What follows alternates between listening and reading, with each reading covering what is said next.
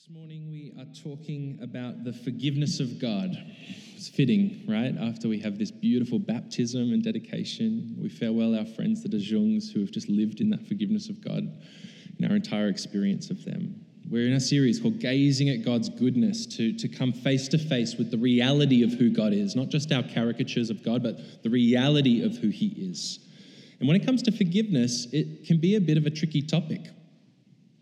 If we were to get in a circle, be a large circle, a very honest circle, and shared moments where we've had to forgive others and moments where we perhaps have been forgiven, I think if we were truly sharing from the heart, we would be here for a long, long time because the reality of our human brokenness and our experience on this world is, is of pain, of fractured relationships moments of tension, big and small. But what about God? Because God, He is the infinite, perfect, all powerful, holy God who made all things with a simple word and who holds all things together by His power. When we talk about the forgiveness of God, there is actually no need within God to ever forgive another because He is perfect. And in fact, he has no need to offer forgiveness to those who have hurt him because he has never hurt them. So, why would we talk about the forgiveness of God? Because at the very heart of our faith, the very center of everything we believe, we believe in a God who forgives, even though he doesn't have to. It's incredible. If I were to be completely perfect and blameless in all wonder, I don't know if forgiveness would flow out of me, but our God who made all things, that is at the very center of who He is. This series, we've been just sitting in Exodus 34, 6 to 7. It's that first moment in the Bible where God Himself just opens a window into His heart. We're not talking about His character, He's talking about His character. And the things that He brings forth are incredible. There are all sorts of things that we've been considering, but the one that we come to today is his forgiveness. He says, forgiving wickedness, rebellion, and sin. That is who God describes himself as, which is incredible. The reason I think that's so incredible is not just because forgiveness is something that God does or something that God offers to some people. This is who God is at the very fabric of who God describes himself to be, he describes forgiveness. Let me put it this way forgiveness is not something that God does, forgiveness is who God is. In 1 John 4, the Apostle John is describing the ineffable beauty of God, and he says, God is love. That is who he is as a Trinitarian God. And flowing out of his love within himself is forgiveness to people like you and I. So in Exodus 34, when he describes his forgiveness. He says, forgiving wickedness, rebellion, and sin. The word he uses for forgiving is literally the word to lift. God, as he forgives, looks at the burdens that have been piled upon each of our shoulders, the things that we carry around as we've walked through this broken world. And his forgiveness is to lift that burden off so that what was once heavy and, and just breaking us is now light because he's taken it from us. He uses three words, I think very intentionally. He says, forgiving wickedness. It's just a general word for those things that we do wrong. He says transgressions, which is, or rebellion, which is this, this particular word of going against the commands of God. And then he uses sin, which is the word that you often hear in church, which has this connotation of missing the mark, as if we were, our job was to hit the bullseye and we just shoot it off into the sky and completely miss. Why does he use these three words? I think God is showing that as he lifts these burdens off us, he lifts all of them. He takes away every minuscule ounce of our sin and our brokenness off. God is in the business of forgiving us totally and completely. He doesn't, he doesn't just take a little part of us when we forgive here and then we fall into sin again and then he starts to hit us with the rod. No, when he forgives, he forgives in full, not in part. There are some beautiful verses in scripture that paint this picture, right? Psalm 103, verse 12. As far as the east is from the west, so far has he removed our transgression from us. From the east, from the west. Micah 7, verse 19. You will again have compassion on us. You will tread our sins underfoot. And I love this. You will hurl all of our iniquities into the depths of the sea. Picture the deepest part of the ocean. He lifts every ounce of sin off us and just hurls it down so that it can never be found again. This is the forgiveness of God. It is incredible that a God who has no need to forgive a broken people like us chooses to because he is the God who is love. The, the question I have as I come to this point is what's the catch? Right? You know, when you hear a good deal, you're like, oh, yeah, it sounds a little too good to be true. What's the deal? I was shopping for some clothes for my daughters a couple of weeks back, and I came across a t-shirt, and I thought, oh, that's a nice t-shirt. I looked at the, the price tag, $1.50. I thought, nah, that's too good to be true. How can this shirt be $1.50? I'm thinking maybe there's slave labor or the fabrics. But you're asking questions, right? I walked down the street and saw on a telegraph pole a little sheet that said, um, work three days a week for three hours and earn $200,000 a year from home. Sounds lovely, doesn't it? How do you, where's the catch? Where's the cost? Where is the, Jesus, where's, where's the catch?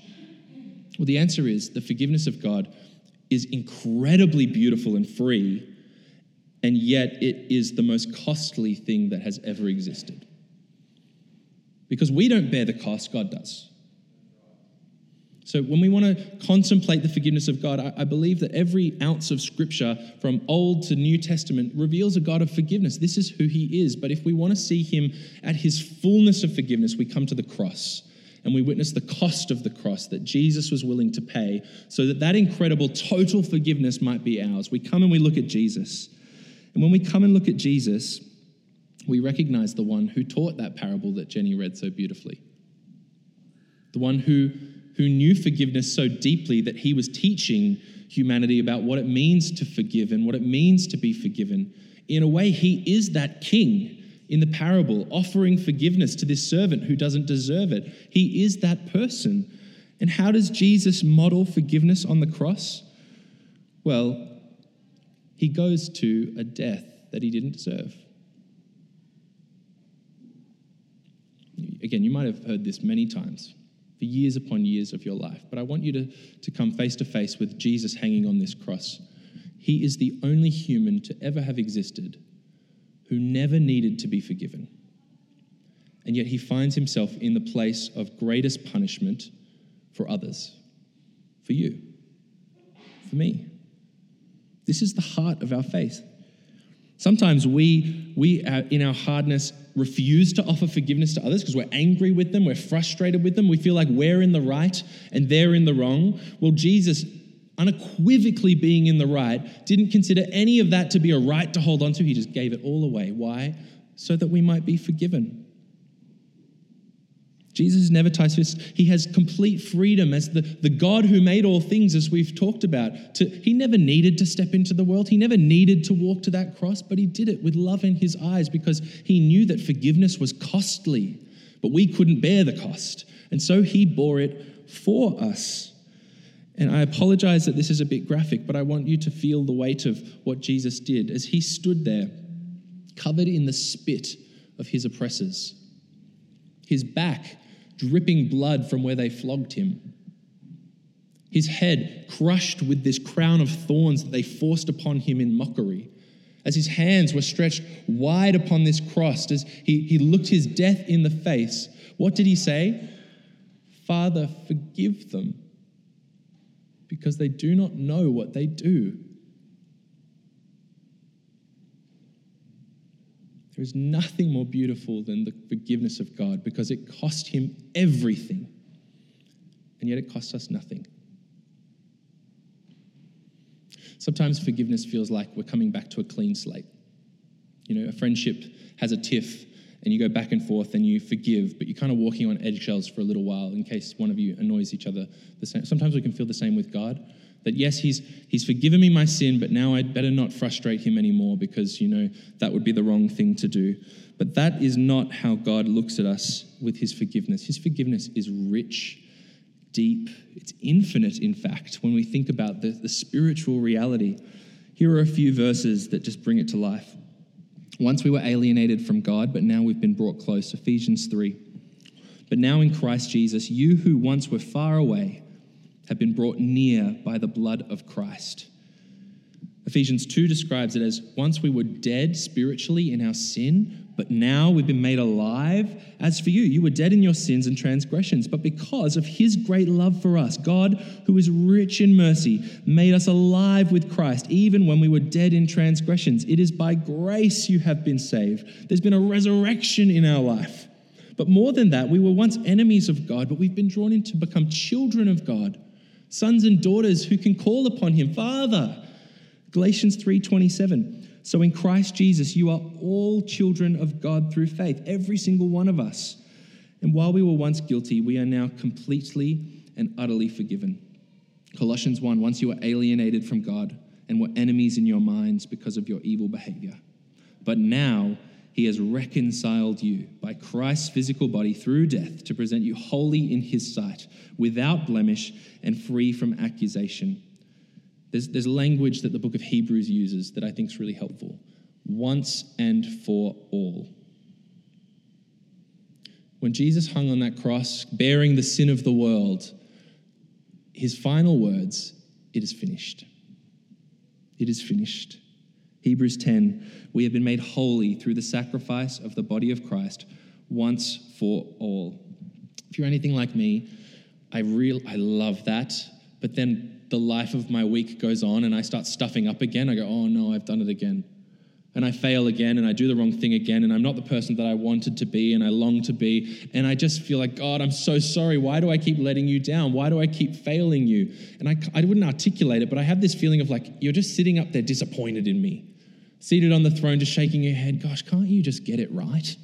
Couldn't you just pull yourself up and do better? I died on the cross for you, for, for goodness sake. Can't you just be a better human? It sounds a bit silly saying that out loud, but it, it can often be our inner script. But that's not true because God, the infinite one, knew you before you were born. He knew your entire existence before you'd ever taken a breath. He knew the sins that you would commit before He stepped into your life, and He knew the sins that you would forget afterwards. And so the scripture says, By the blood of Jesus Christ, you are forgiven once for all. And so, in terms of receiving forgiveness, it is a costly forgiveness. It costs God everything. But in terms of receiving it, receiving divine forgiveness from God, it's entirely free. John 3:16, very famous for a very good reason.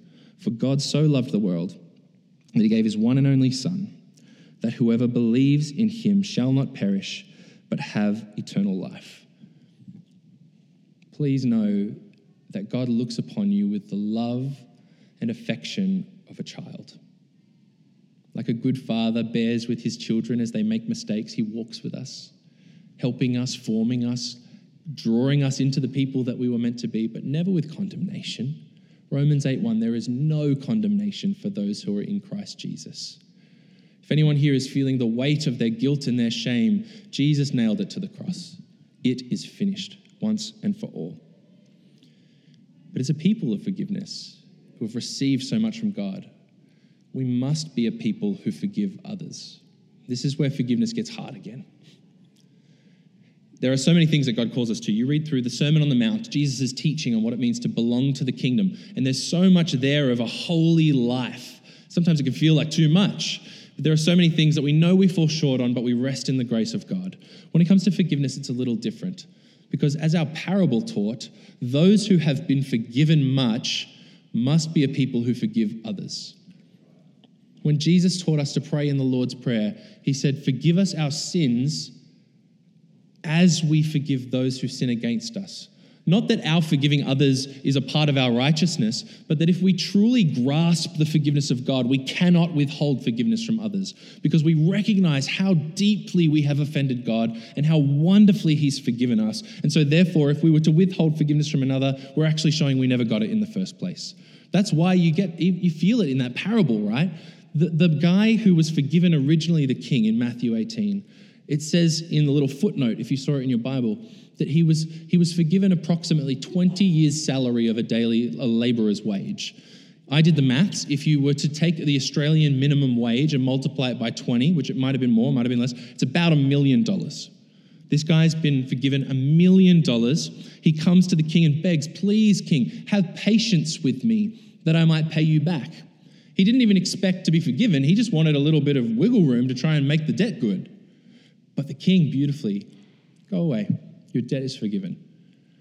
And then he puts the screws to the guy in the hallway who owed him just a tiny little bit of money. And you show, okay, you just wanted to escape the consequences of your debt.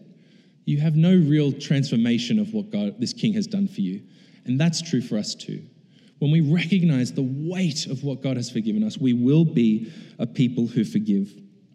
I want to share a story to finish um, from Corrie Ten Boom. Many of you might have heard this story, but it's, it's powerful, it's worth sharing. But just as a disclaimer, she's, she's been through a, a horrible situation in which she offers forgiveness in an incredible way. There are going to be moments in our life, perhaps, where we are confronted with abuse, manipulation, family violence, toxic relationships, where we are called to forgive, but we aren't necessarily called to stay in that situation where we are called to let go of the weight of burden on our heart, but we aren't to be the doormat that stays in that situation. So I just offer that disclaimer. If anyone is considering one of their own situations, let me read you this story. Corrie Ten Boom, she's a Christian woman who was dedicated to protecting Jewish people in the midst of World War II, responsible for, for dozens of lives that were saved, eventually sent to a concentration camp. Concentration camp. Here's her story. At the close of the service, after preaching on forgiveness, a balding man in a grey overcoat stepped forward to greet her. Corrie froze. She knew this man well. He'd been one of the most vicious guards at Ravensbrück, one who had mocked the women prisoners as they showered. He came back with a rush, she wrote. The huge room with its harsh overhead lights, the pathetic pile of dresses and shoes in the center of the floor, the shame of walking naked past this man. And now, he was pushing his hand out to shake hers and saying, A fine message, Fraulein. How good is it to know that, as you say, all our sins are at the bottom of the sea? And I, who had spoken so glibly of forgiveness, fumbled in my pocketbook rather than take that hand. He would not remember me, of course. How could he remember one prisoner among the thousands of women? But I remembered him, the leather crop swinging from his belt. I was face to face with one of my captors, and my blood seemed to freeze. You mentioned Ravensbrück in your talk, he was saying. I was a guard there, but since that time I have become a Christian. I know that God has forgiven me for the cruel things I did there, but I would like to hear it from your lips as well, Fraulein. Will you forgive me? And I stood there. Eyes who, I, whose sins had again and again been forgiven and could not forgive. Betsy, my sister, had died in that place. Could he erase her slow, terrible death simply for the asking? The soldier stood there expectantly, waiting for Corrie to shake his hand. She wrestled with the most difficult thing I'd ever had to do. For I had to do it, I knew that. The message that God forgives has a prior condition that we forgive those who have injured us. Standing there before the former SS man, Corrie remembered that forgiveness is an act of the will, not an emotion. Jesus, help me, she prayed. I can lift my hand. I can do that much. You supply the feeling. So Corrie thrust out her hand. And as she did, an incredible thing took place. The current started in my shoulder, raced down my arm, sprang into our joined hands, and then this healing warmth seemed to flood my whole being, bringing tears to my eyes.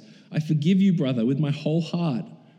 For a long moment, we grasped each other's hands, the former guard and the former prisoner.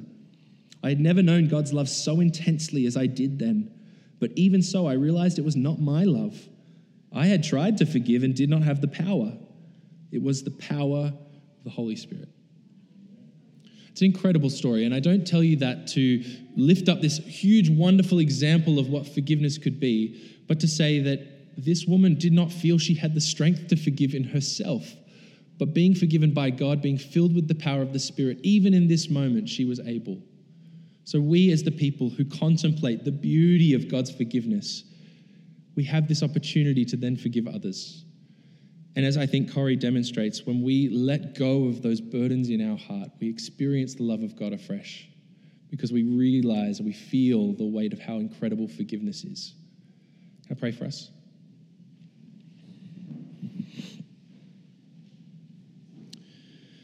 Father, thank you so much that out of your love you forgive. Thank you for the testimony of so many in this room that we were not worthy or deserving. We still aren't worthy, we still aren't deserving, and yet your forgiveness is there for us. Thank you, Jesus, that you were willing to pay the entirety of our cost. Thank you that we are forgiven once and for all, God. Please help us to see that, help us to know that, help us to feel that. And please, Lord, would you, would you transform us? Would you change us? Would your forgiveness take such root in our hearts that we can't help but forgive others? Holy Spirit, give us the strength because we have not the strength in ourselves. Lord, we love you for all that you've done for us and we worship you and praise you in Jesus' name.